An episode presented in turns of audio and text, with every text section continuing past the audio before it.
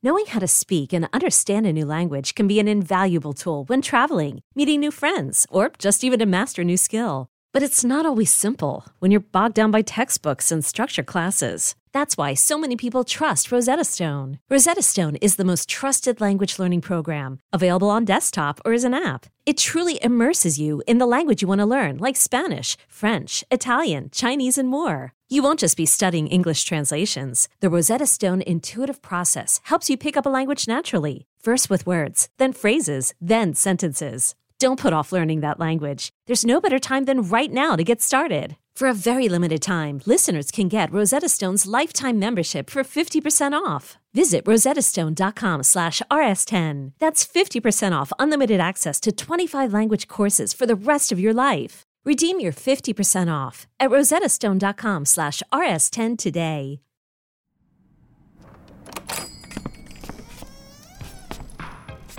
Ho, ho, ho! Happy Halloween, dear listener. Oh, yes, yes, you noticed. Malachi and I finally have decided on our costumes. I'm Pennywise, and Malachi is wearing an adorable little yellow raincoat. And you, well, you dressed up as yourself. So, interesting choice. Meta. Anywho, welcome to my annual Radio Rental Halloween party. Seems like you're a little bit early. Now, today I've got an extra special surprise for you, but I'm saving it until the end. In the meantime, I'm going to start bobbing for apples before that water gets gross, filled with mucus and saliva. Now, how about you enjoy our very first tape?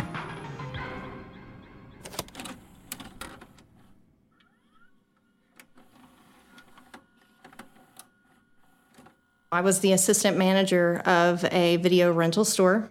Pretty large store, had three departments. There was a book section, a video section, and then a music section. It looked like it was an old Kmart. And then they came in and turned it into a video store, music store, bookstore combination. And it was myself and another assistant manager. And then we had a staff of some high school kids. They'd asked earlier in the night if they could leave early. Of course, finish your duties, get on out of here, we've got this. You know, we were, we were good managers. One of the things that the store had was, you know, anytime there was a customer, you had to greet them. You know, you had to go out of your way and greet them. So you were always looking out as you did your regular duties to try to find a customer to help and see if there was something that you could help them find or direct them in a certain way. And it was just overall a really, really fun job to have at that time in my life. The night started pretty boring.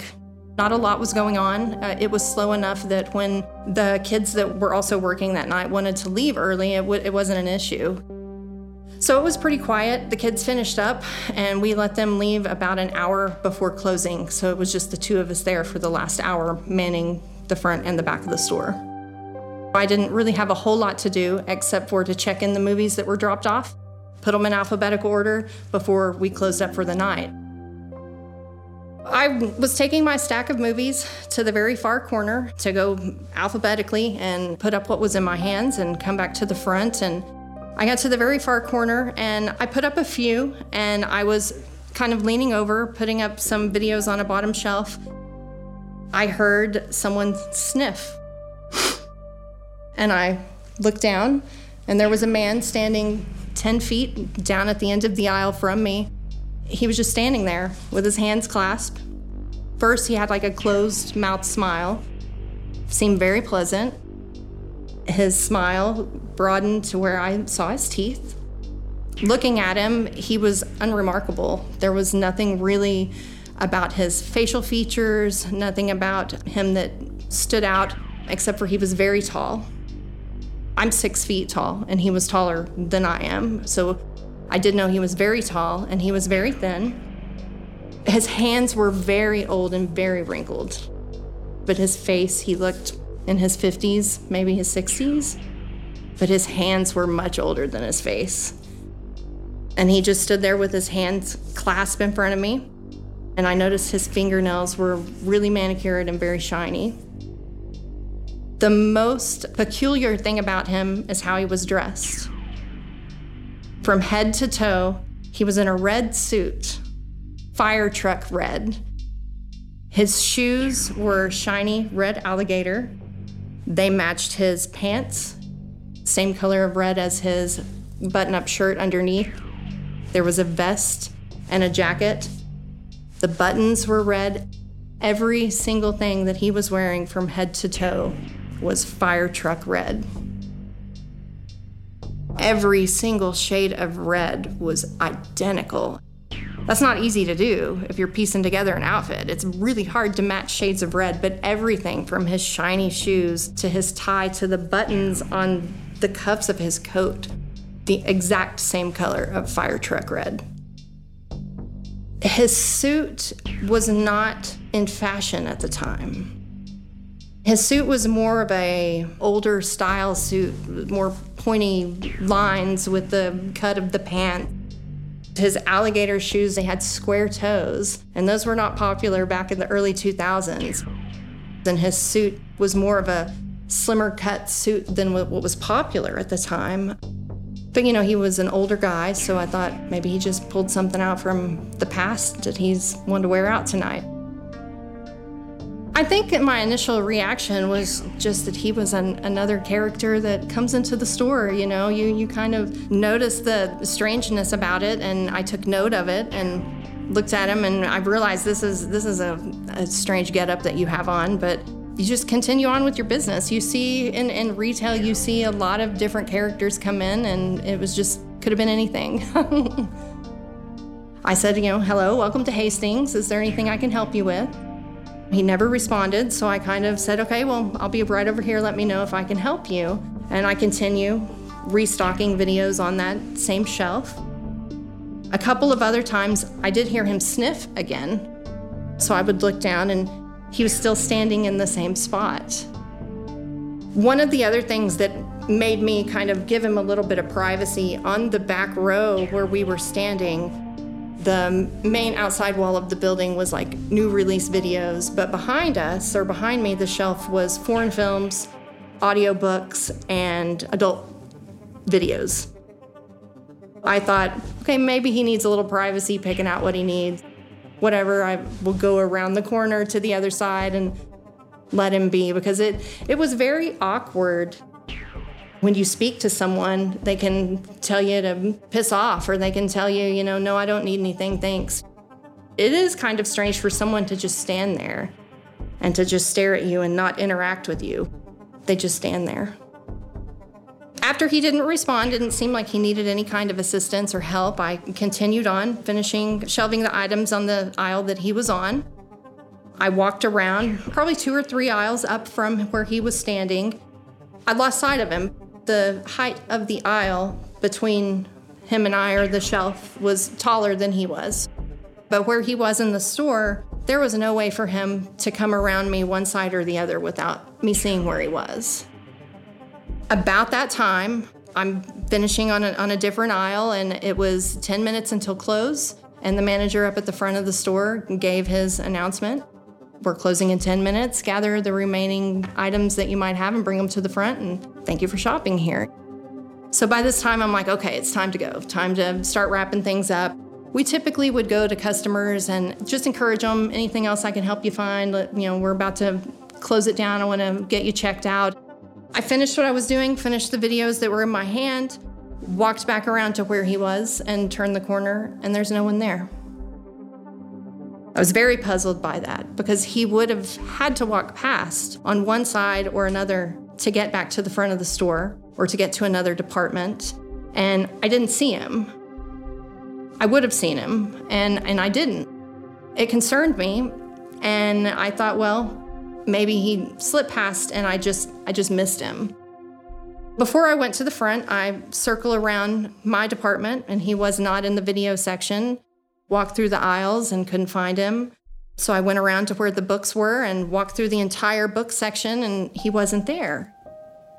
So I went up to the front where the other manager was still standing behind the register finishing out his closing duties up front, and I said, hey, Todd, what happened to the man that was here with us? And he said, well, what man? There, there's not a man here. And I said, no, there, there was a man in the red suit. He had on a red suit, red shoes, and he kind of looked at me like he was puzzled.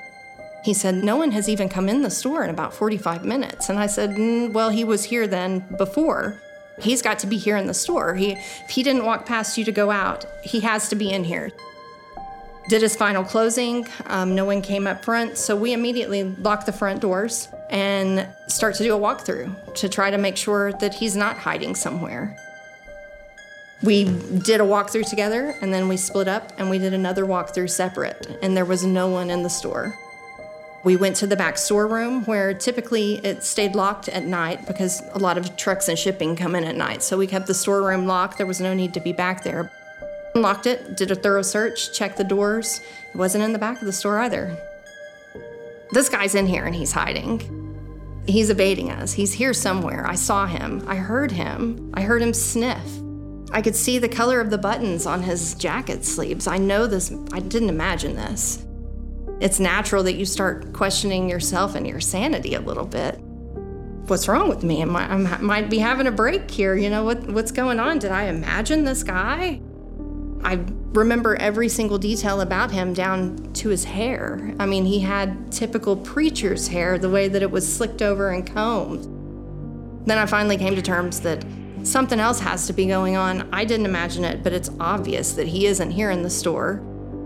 I don't think that he thought that I was crazy. I think that he wanted to just maybe prove to me that I didn't see what I thought that I saw, or we could maybe see if, if he was in the store, we could find out where he's hiding by looking at the security footage. So we go back to the back office, load up the computer with the security footage, and he knew how to rewind and use the system, so we rewound to the point to where we let the kids leave. An hour before closing, we watched the kids leave. We watched, you know, there were a few customers in the store at that time, but from the time that the kids left until the two or three customers that were in the store when they left, no one else came into the store at that time. So I said, okay, well, fast forward to right after you did your closing announcement, you know, at ten minutes till. So fast forward to that part. The area where we were in the back corner was a high shoplifting area, so there was a camera pointed directly at that area. For a thirty-minute period after those kids left until we closed and went to watch the tape, the video was completely black for that one camera. That's exactly where he would have been standing. The video was normal, pointing to the aisle, and then it was like it just flipped and just flipped to the black screen for thirty minutes, and then it flipped back. He would have been in the very center. If you could paint a bullseye on where the camera was pointing, it would have been pointing exactly where he was standing. thirty-minute block of just a black screen with occasional interference going through the screen. It just flipped. He wasn't there. I believe in the world, personally, that there are a lot of things that happen and that go on that don't have an explanation. He was there. I am so sure that there was a man standing there. If I could draw a picture, and I'm not an artist at all, but if I could draw a picture, I could draw you a complete picture of his face, of his smile, the way his teeth were crooked. I think it's just the not knowing what I was looking at. I saw something, and I saw someone, but there's no proof that it was another human being standing there in that aisle next to me. I don't know if it was the devil. I don't know if it was a ghost, but I know that it was it was someone or it was something that was there. It scared me to death. I'll never forget it. The devil's the great deceiver, so why not have him look pleasant with a pleasant smile? Go help him.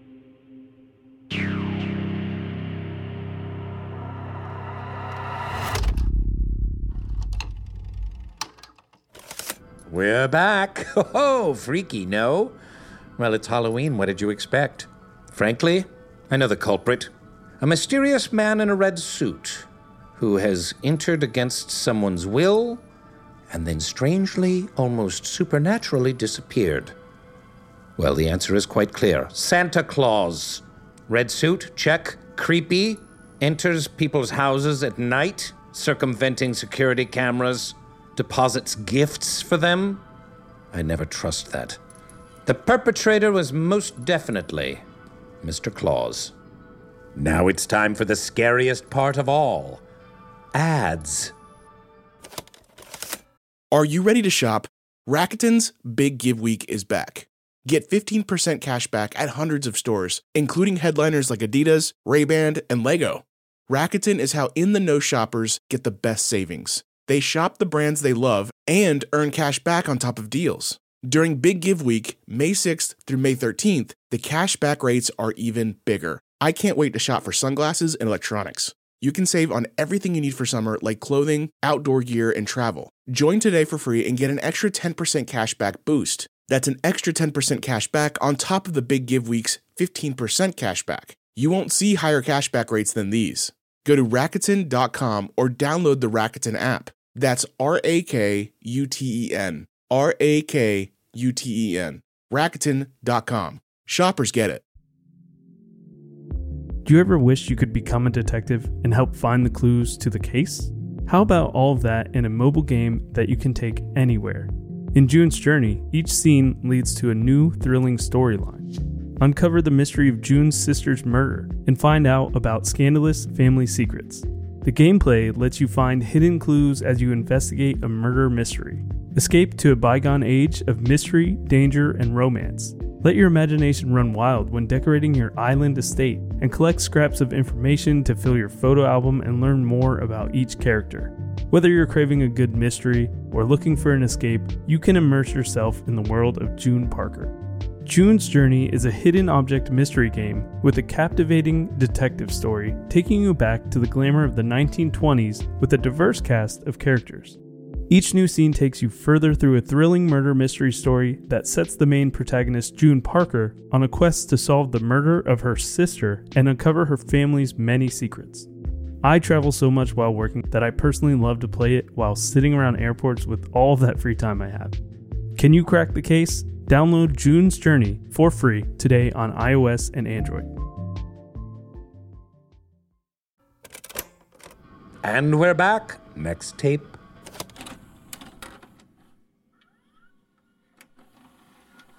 This is my third attempt to a hundred miler. I started running when I was fourteen. I am turning thirty-five. And I've run dozens and hundreds of races, and I have never, ever D N F'd. Did not finish. Quit, basically. Like, gave up. I'm gonna finish this race, no matter what. Like, you'll have to yank me off of the course. I'm very competitive with everything. Booked my flight. My plan was to go alone. My boyfriend couldn't afford it. And last minute, my best friend was like, I'm going to go. And I was like, okay, great. So we went. My best friend flew in the day before. The plan was for her to just help pace. She was actually really sick with a cold. It was in January of twenty nineteen. First time out of the continental states, had just flown down to Hawaii, Oahu, and I was registered to run the Hurt one hundred miler. It was this group of runners that were like, let's create a really hard hundred mile trail run on the island of Oahu. And so they created the Hurt one hundred miler. Incredibly technical. You're talking like ankle breaking roots, and you're sliding everywhere. It rains, like, it's like downpours. It's just known for putting you through the ringer. I get there to my Airbnb, I scope out the course, I'm all set. The course is five laps of a twenty mile loop, and you have to get it done within thirty-six hours. And so, yeah, I was already pretty darn nervous. So going into this race, I was kind of like, okay, it's going to suck, but I'm going to get it done. So we start the race. Breathtaking. I mean, so pretty. At the beginning of the race, yeah, you're like still like, your nerves are all going crazy, but it was just fucking beautiful. I've never been anywhere tropical before. Sections of the trail where it was just lined by bamboo. one of the turns, you come around this really rocky section, but then there's the Manoa Falls. It's so pretty. Like, tourists, they come up, gets maybe a half a mile hike, mile hike in to see the falls, and it's just so pretty. But then, you know, that quickly fades when you're running, and you're just like, shit, I have eighty more miles to go. You turn into a machine in a way, where it's like you have to get this race done. I went out a little too fast on the first lap. Starts to rain. I was pacing perfectly, and then I start to slow down like the third lap. By that point, it started to become dark and still raining. Like, I was pretty locked in. By lap three, the rain had stopped. There's a full moon, absolutely beautiful, and I start to struggle a lot. Calculating in my head, when am I going to get to the next mile check-in? I need Cassie. If she has like the flu, she has a fever, I don't care. I need her for lap four. So I finally see her at the race hub. I was like, you gotta come with me. I'm dying out there. She's like, okay. So we start at the fourth lap. Everything was fine. She was talking to me. It was maybe like three a.m. at that point when she started with me. The sun started to rise, and Cassie loves to take photos. Tons of photos, all the time. I'm ahead, and she started to take photos of everything. Again, at that point, I had been alone on lap four, rarely bumped into any other runners. Lap four is with Cassie. So we're running along this one section, and it was eight a.m.-ish. So she's taking photos, and she's way behind me.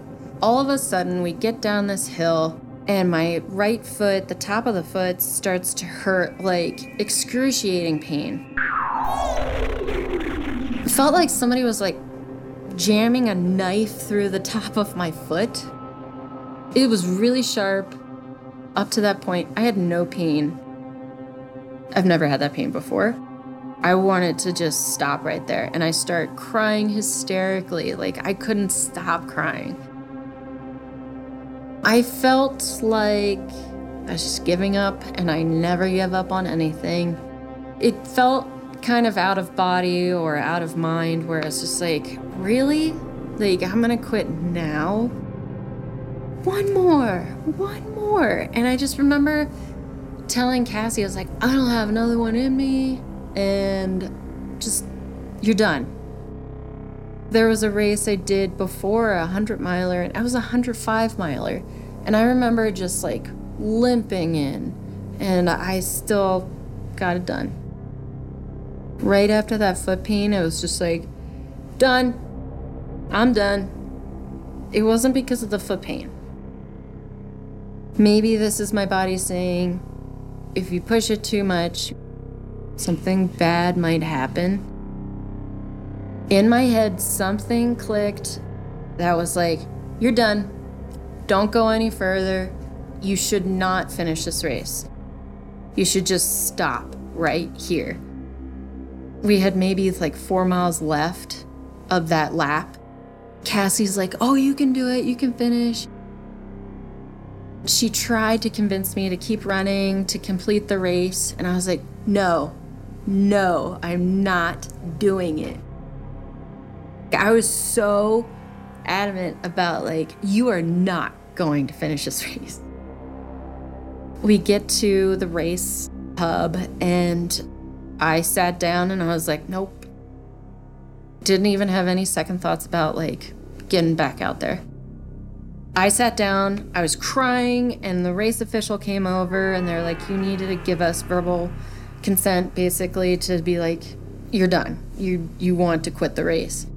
And so I'm crying, and I'm I said, yes, I'm done, and I can't do it. In my mind, something was a little weird, a little off. I just felt like if I kept on going, something really bad would have happened. Maybe this is my body's way of like, don't push it, just don't push it. I just remember Sitting in that chair, telling the race official that I was done, I was like, who is this? Why am I quitting? I know I have one lap left. It went away after I adjusted my shoe. But then the whole like quitting the race kind of overtook everything. And I've never D N F'd, like before then and even after. Nothing. They hose you off and I'm crying and there's a photo of me just bawling. And I call up my parents and I'm like, I'm a failure and I quit. I just felt like such a failure. And they're always like so supportive. They're just like, you're not a failure, you're fine. We go back to the Airbnb, relax, take a shower, you know, chill.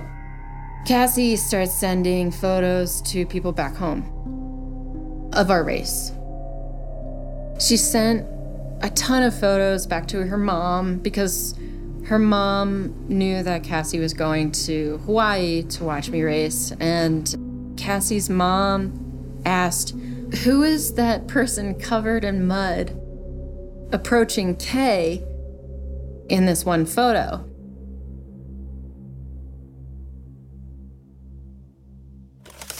Hey, sorry for interrupting. My name's Mike, and I'm one of the producers that helps put this show together. And we feel like this story requires a bit of a visual aid. Kay, the storyteller, showed Payne and I, in person, the picture that she's referencing, and it blew our minds. I'm not really a ghost person. I'm way more of a skeptic. But we strongly advise you to pause the episode right now and check out our Instagram page, at Radio Rental, and see it for yourself. Don't worry, we'll wait. Or you can just pause the episode. That would work just as well. Okay, did you see it? Great. Back to the tape. So we saw it in the photo. We sent it to the, our friends in the group text and they're like, what is this? Oh shit, what is that? It's a horizontal photo, a live photo, and very tiny in the photo, basically right in my path, but it's in front of me.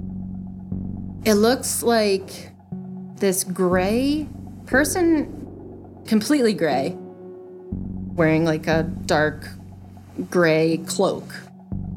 It looks like a statue. I was like, no, there weren't any statues along the trail. It's a live photo, and you press the, the photo, and it's the creature starts to take a step up. It moved, in the photo, toward me. I did not see that. My boyfriend Googles mud ghost, Hawaii. Night Marcher pops up. I'm alone in Hawaii, Cassie had left. I Googled Night Marcher, it's not fun. You know, going down the rabbit hole with my friends through the group text, and according to Google, they wander around the trails of Manoa Falls. It's a warrior that protected the islands from like centuries ago. And there's this one section where they have appeared. So Cassie, she pointed out on her map of like the timestamps photos and then the location of the photos. Basically everything was adding up to like, this is a Night Marcher. I didn't want to believe it, but I mean, what the heck else is this thing? The morning of seeing this thing, I had noticed that the moon was red. I Googled Hawaii moon and it said blood moon. Apparently, Night Marchers appear whenever there's significant moon phases. According to Google, if you stare upon the eyes of a Night Marcher, you're dead. I thought I was cursed. Like, I had something, like, pop up in front of me, and maybe that was the reason why I dropped out. Maybe that was why I, in my head, immediately thought, like, you shouldn't go on with the race. I mean, it wasn't a good feeling. It was, I was very nervous. And then I kept thinking, like, shit, something bad is going to happen to me. Did somebody put a curse on me? So many things pop through your head when there's evidence of a ghost-like creature within a foot of you. My one friend, Jeremy, was like, this is viral. Like, this is a viral hit. You need to post it. I'm not one to post anything. I hate posting crap. I hate getting comments, just opinionated people. Drives me crazy. I was like, fuck it, I'll post it. And Cassie did too. And then one of our friends created a video where it captured like the actual movement within the live photo, just so show people like an easier way to see like the thing moves. Immediately we get like hundreds of comments and shares, and within twenty-four hours, we get Hawaiians commenting. They're not happy at all because Hawaiians did not like us claiming that it was a Night Marcher. They ripped us to shreds. It was more us jumping to the conclusion like, this is a Night Marcher. They believe in these things. They believe in these warriors that have protected their islands for centuries. It's kind of taken a jab at like their culture and beliefs, and so they just took offense to it, and they were like, these Hallies don't know anything about Hawaiian culture. And then there were a ton of Hawaiians that were like, oh, that's most definitely a crackhead or meth addict. I think I would know if I walked by, like, bumped shoulders with a meth addict during a hundred miler. It went from a simple, very innocent question to the public, and it turned quite violent in the comments. I mean, we were getting like harassed, and people wanted us to die a violent death after seeing a Night Marcher. And so we took it down. I kept it up on Instagram because I have like no followers. Cassie has a bunch, so she took it down. We don't know what this is. I do plan on going back to run. Who knows if I'll see another Night Marcher.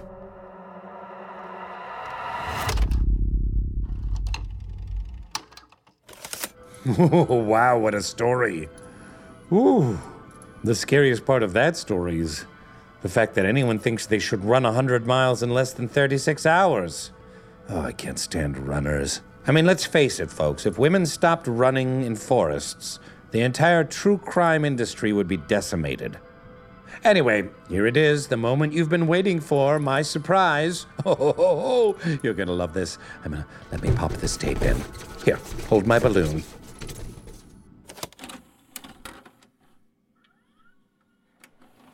Hey, I'm Brett Podolsky, co-founder of The Farmer's Dog. We make fresh food for dogs. We started the company when we saw what a huge difference it made in my own dog, Jada, when she stopped eating ultra-processed kibble and started eating fresh, whole food. The Farmer's Dog food isn't fancy. It's just real food delivered to your door in pre-portioned packs. It's better for them and easier for you. Get fifty percent off your first box at thefarmersdog.com slash podcast. That's thefarmersdog.com slash podcast. Do you ever wish you could become a detective and help find the clues to the case? How about all of that in a mobile game that you can take anywhere? In June's Journey, each scene leads to a new, thrilling storyline. Uncover the mystery of June's sister's murder and find out about scandalous family secrets. The gameplay lets you find hidden clues as you investigate a murder mystery. Escape to a bygone age of mystery, danger, and romance. Let your imagination run wild when decorating your island estate, and collect scraps of information to fill your photo album and learn more about each character. Whether you're craving a good mystery or looking for an escape, you can immerse yourself in the world of June Parker. June's Journey is a hidden object mystery game with a captivating detective story, taking you back to the glamour of the nineteen twenties with a diverse cast of characters. Each new scene takes you further through a thrilling murder mystery story that sets the main protagonist June Parker on a quest to solve the murder of her sister and uncover her family's many secrets. I travel so much while working that I personally love to play it while sitting around airports with all that free time I have. Can you crack the case? Download June's Journey for free today on iOS and Android.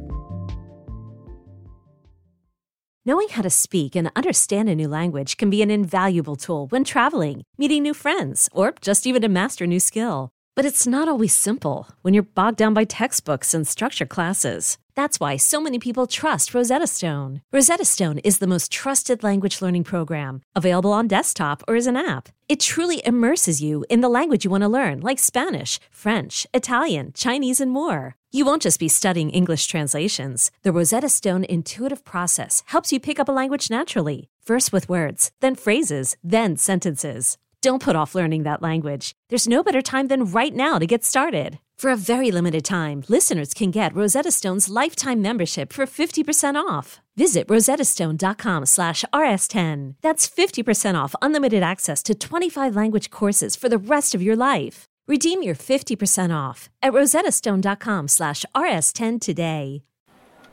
Well, this event occurred in Riverside, California at the Riverside Comic-Con, where I was a featured speaker and doing signings of headshots. Oh, Comic-Con is a wonderland of greasy nerddom. It sounds like virginity and Star Trek impressions. It smells like B O and pretzels and old magazines and hot dog water. And it feels like back knee. Comic-Con is terrifying, believe you me. Incredible experience. I highly recommend it to anyone. My booth in the main hall was next to a, a young actor. Well, not so young. Can't really call him an actor, but a gentleman who goes by the name of Nathan Fillion. He's, I don't know how we'd describe him, as like a Canadian Matt Damon. He has a very square jaw. Apparently, he was the actor on um, a long-running show about solving crimes called Murder, She Wrote? No, House, something like that. Anyway, um, in conversation with Mister Fillion earlier in the day, he admitted to me something that I had never heard before in my life. He admitted to me that he was, in fact, an alien. alien. He was riding around in a human body. He was an alien zygote, currently inhabiting the body of Nathan Fillion. And he liked to do conventions because when he shook people's hands, he infected them with his spores.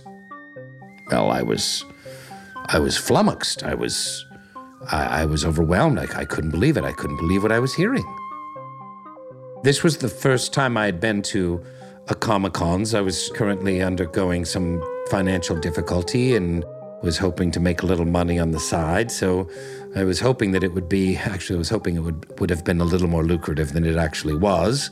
But, um, you know, we all do what we can, so there I was, side by side with alien Nathan Fillion. Well, here's the interesting story.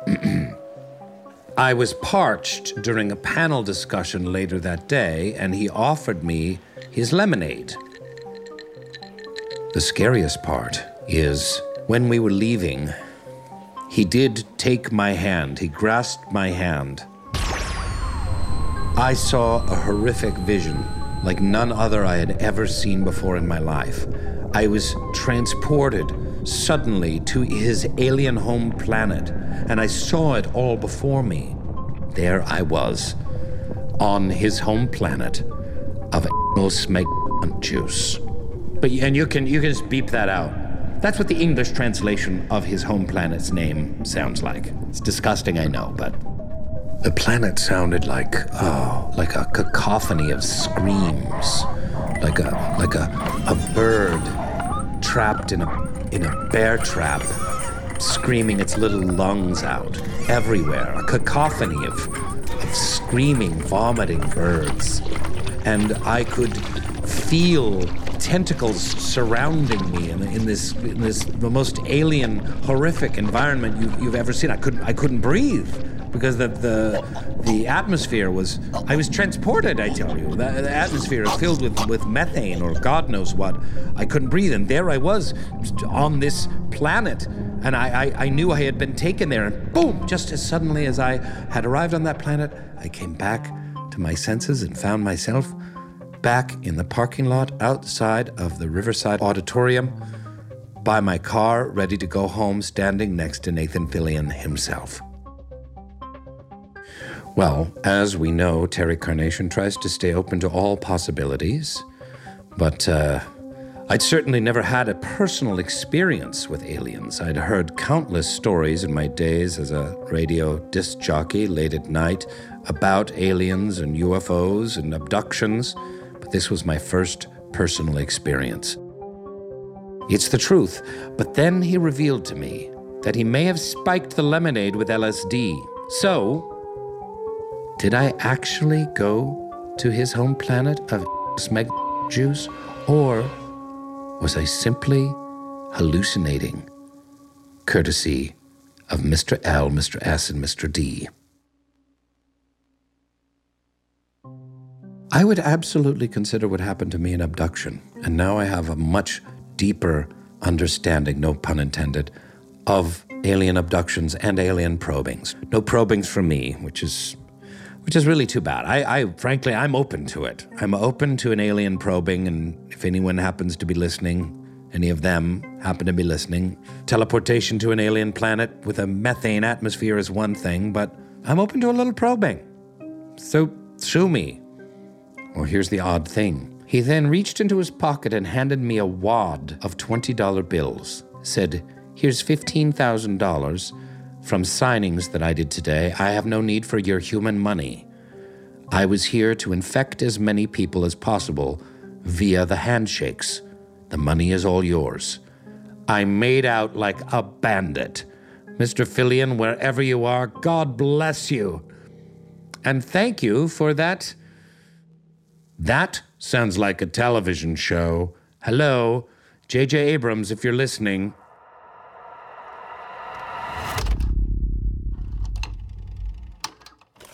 Oh, I told you it would be worth it, didn't I? Hmm? Best tape yet, yes? What? No, I didn't make that myself and stick it up in that box. How dare you suggest that? It's all true. Well, despite you being a doubter, I hope you have a very happy Halloween. See you all next time. Woo-hoo-hoo! Woo-hoo-hoo-hoo! Woo-hoo-hoo-hoo! Happy Halloween! Happy Halloween! Ha ha ha ha!